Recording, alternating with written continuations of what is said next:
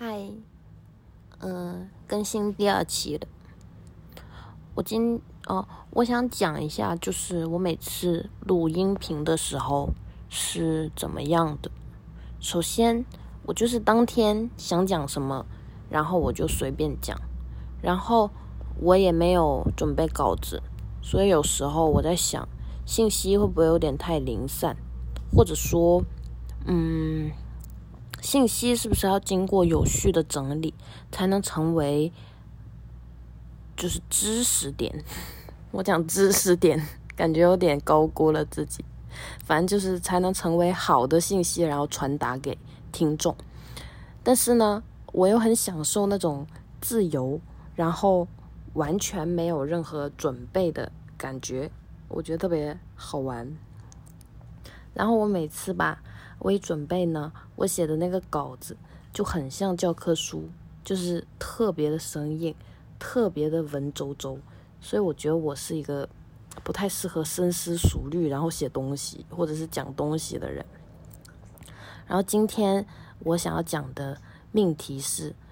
呃，因为我过去是读社会学的，但是我当时在呃研究室里面，我们老师是教人类学的。所以我做的研究其实偏人类学相关的，然后写的是一个民族志，然后使用的调查方法呢是，嗯，是那个什么东西？是那个 田野调查，然后是有收集了当时那个。城市的一些历史文献，然后去做文献整理，然后资料收集，然后去做跟那个调查对象做一对一的 interview，然后根据采集回来的信息写完了一篇民族志。所以我先讲一下背景，是因为我接下来要想要说一下，就是做研究或者说做呃写学术类型的论文跟做产品之间的。共同点和不一样的地方，首先是共同点吧。我最开始就是自己负责一个产品的时候，其实我特别特别的痛苦，因为我跟呃当时我们的我们公司请了一个顾问，然后顾问呢是大厂出身的，他特别特别厉害，然后有很充足的方法论，也有很多知识基础，然后本人。肯定也很有产品经验，所以他很多事情他都知道应该怎么做。然后当时呢，我们在做一个产品设计的最开始的呃步骤，就是做头脑风暴，就大家一起讨论接下来这个时间点应该做一个什么样的产品打出市场。然后在讨论的过程，我特别痛苦，因为参与讨论的人每个人都特别强势，然后很有自己的主张和意见，就是认为我必须要做一个这样的产品，或者说我怎么去做这个产品。但是我反观我自己，因为 我第一次负责一个产品嘛，所以我并不清楚我有什么武器可以放到这个工作当中。或者说我有什么擅长的东西，可以使我很好的完成这一次产品设计的工作。然后当时特别混乱，因为参与讨论的每一个人都有自己很强烈的主张，但是。我呢，因为我每次都会接收他们的信息，然后企图要去做整理。但是当你发现三个完全意见不统一的信息来到你的脑袋里，但你却没有一个自己的逻辑去整理的时候，场面是非常混乱的。然后在这个很混乱的时候，我做了一件事情，我就是告诉自己，越混乱的时候，你越要停下来。然后那一周呢，我就整个人放空了，然后。会开始去读一些，嗯，哲学的书，就是完全是跟工作无关的。但是在在读哲学的书的时候，我感觉我找到了一种平静，然后我就开始反思我自己，我有什么样的武器去让我应对这个混乱的局面。然后我就突然想到，以前做研究的时候，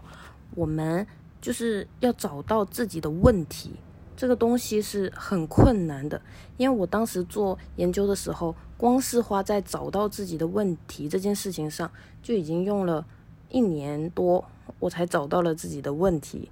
然后我就在想，其实做产品设计也是一样的，我要找到一个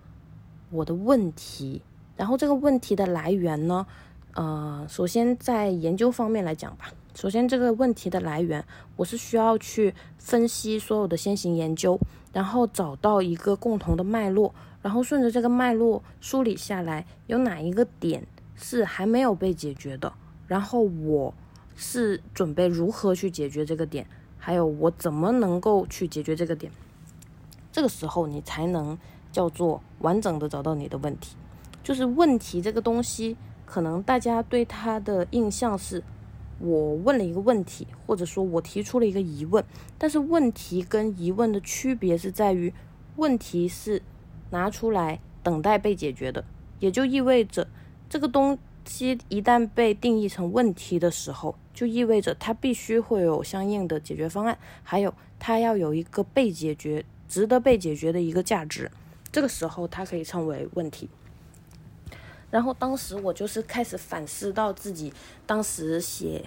写呃论文的时候是怎么找到自己的问题，然后怎么解决这个问题的。然后我就把那套经验就应用到我的我做产品设计上来。然后分析先行研究嘛，那就是我去找到业界上就跟我们比较类似的，其实就是竞品分析。我去找到跟我们比较类似，然后呃跟我们有一些竞争关系或者是可以借鉴关系的十个产品，然后我就强迫自己就是把每一个产品读完，然后把它所有的零零。就是读完这个东西，还不光是把它的整个白皮书读完，把它整个产品的逻辑体验完，还包括就是我读到它白皮书里面，然后有哪一些部分呃不清晰，然后我会去找他们发发布在那个 Medium 上的一些使用教程，就是面向用户再去讲解，再去教他怎么用的一些东西，然后把整个那个拼图拼完，然后产出一篇。就是整理的报告吧，分析的报告。然后当时那个报告写的也很搞笑，就大家写的那种竞品分析都都是 PPT 形式，然后很漂亮，很多数据。然后我呢，就是拿了一个 Word，然后写了六七千字吧，就全是纯文字，就从头整理到尾。然后最后还写了一个自己的感想。然后当我发现我这个事情延续做到第四个产品的时候，我在进行产品设计的会议的时候。我的脑子里就是多了一些东西，是之前没有的。就是除了一些碎片的 idea 以外，我的脑子好像出现了一种东西叫方案。就是因为你看到了别人在一个逻辑体系下已经整理好的一些想法，或者是一些嗯完整的可以实施的东西的时候，你才有办法把你的 idea 进行整理，然后形成一个方案，然后再输出出来。然后我做了这个就是行业上的一些别的产品的分析之后，我就开始找到了我自己的那个步骤。然后那段时间我经常重复的一句话就是，一定要按自己的步伐去走，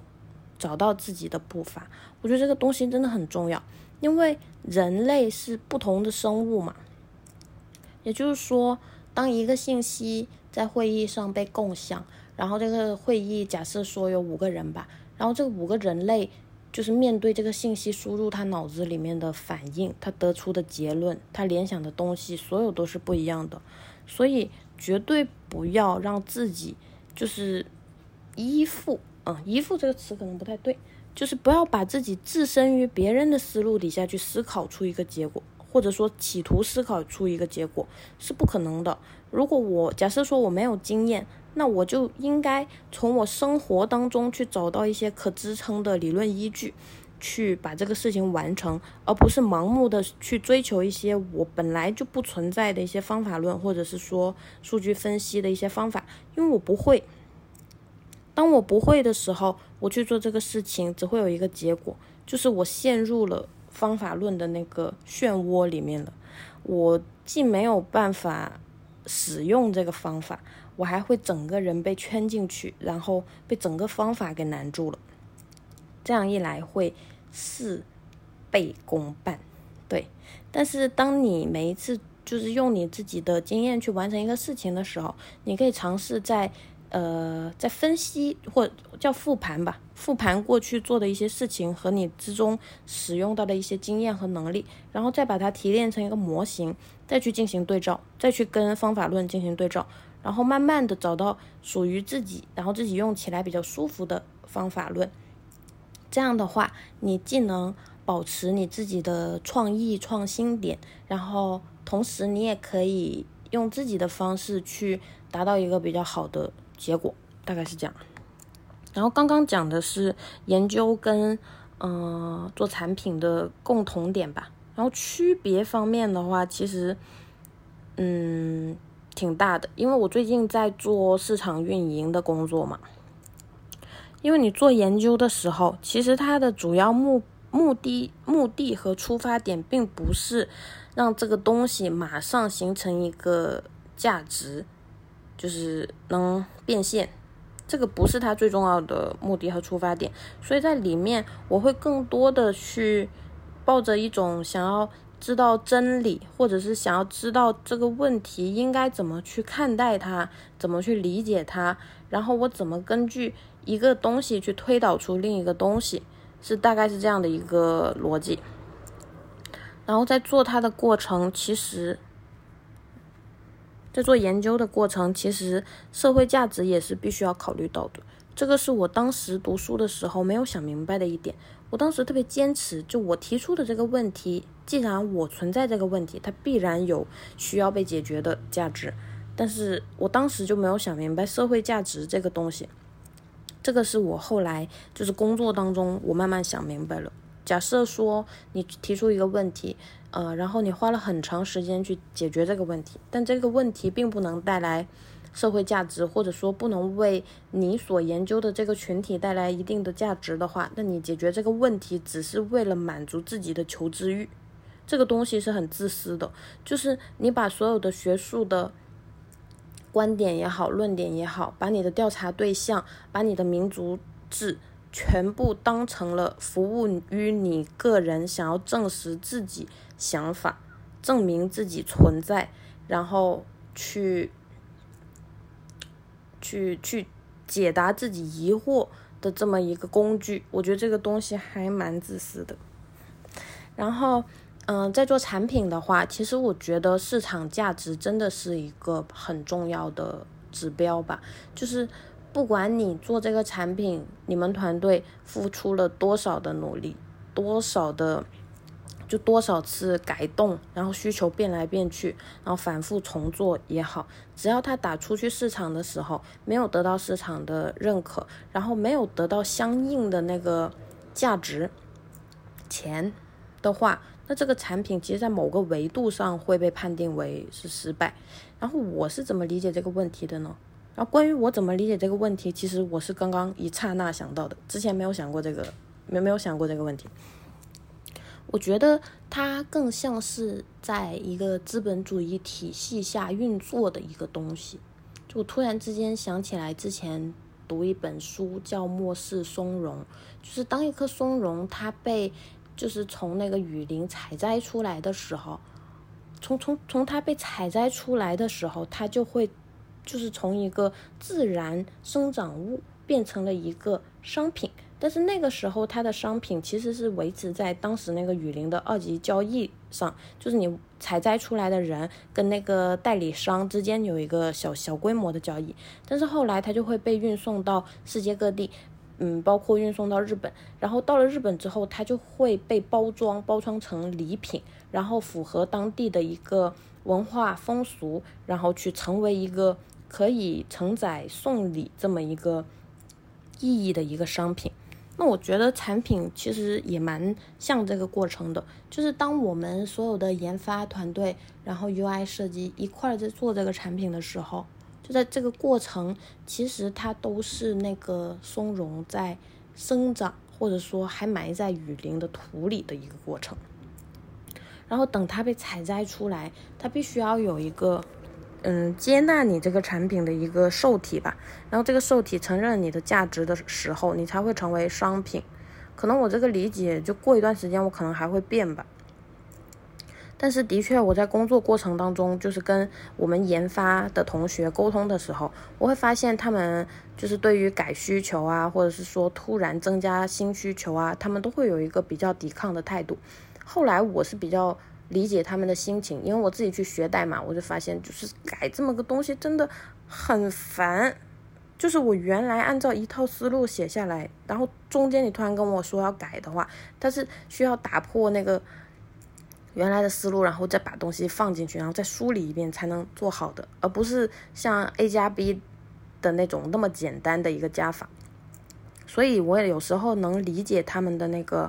呃反抗的那个情绪吧。但是反观你站在产品，或者说你总是跟需求方和市场这边沟通的角度来看，就是你这个产品从落地之后，直接就是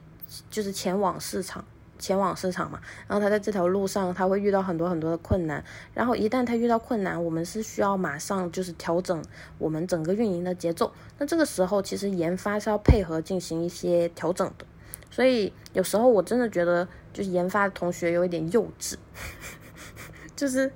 他们总会就是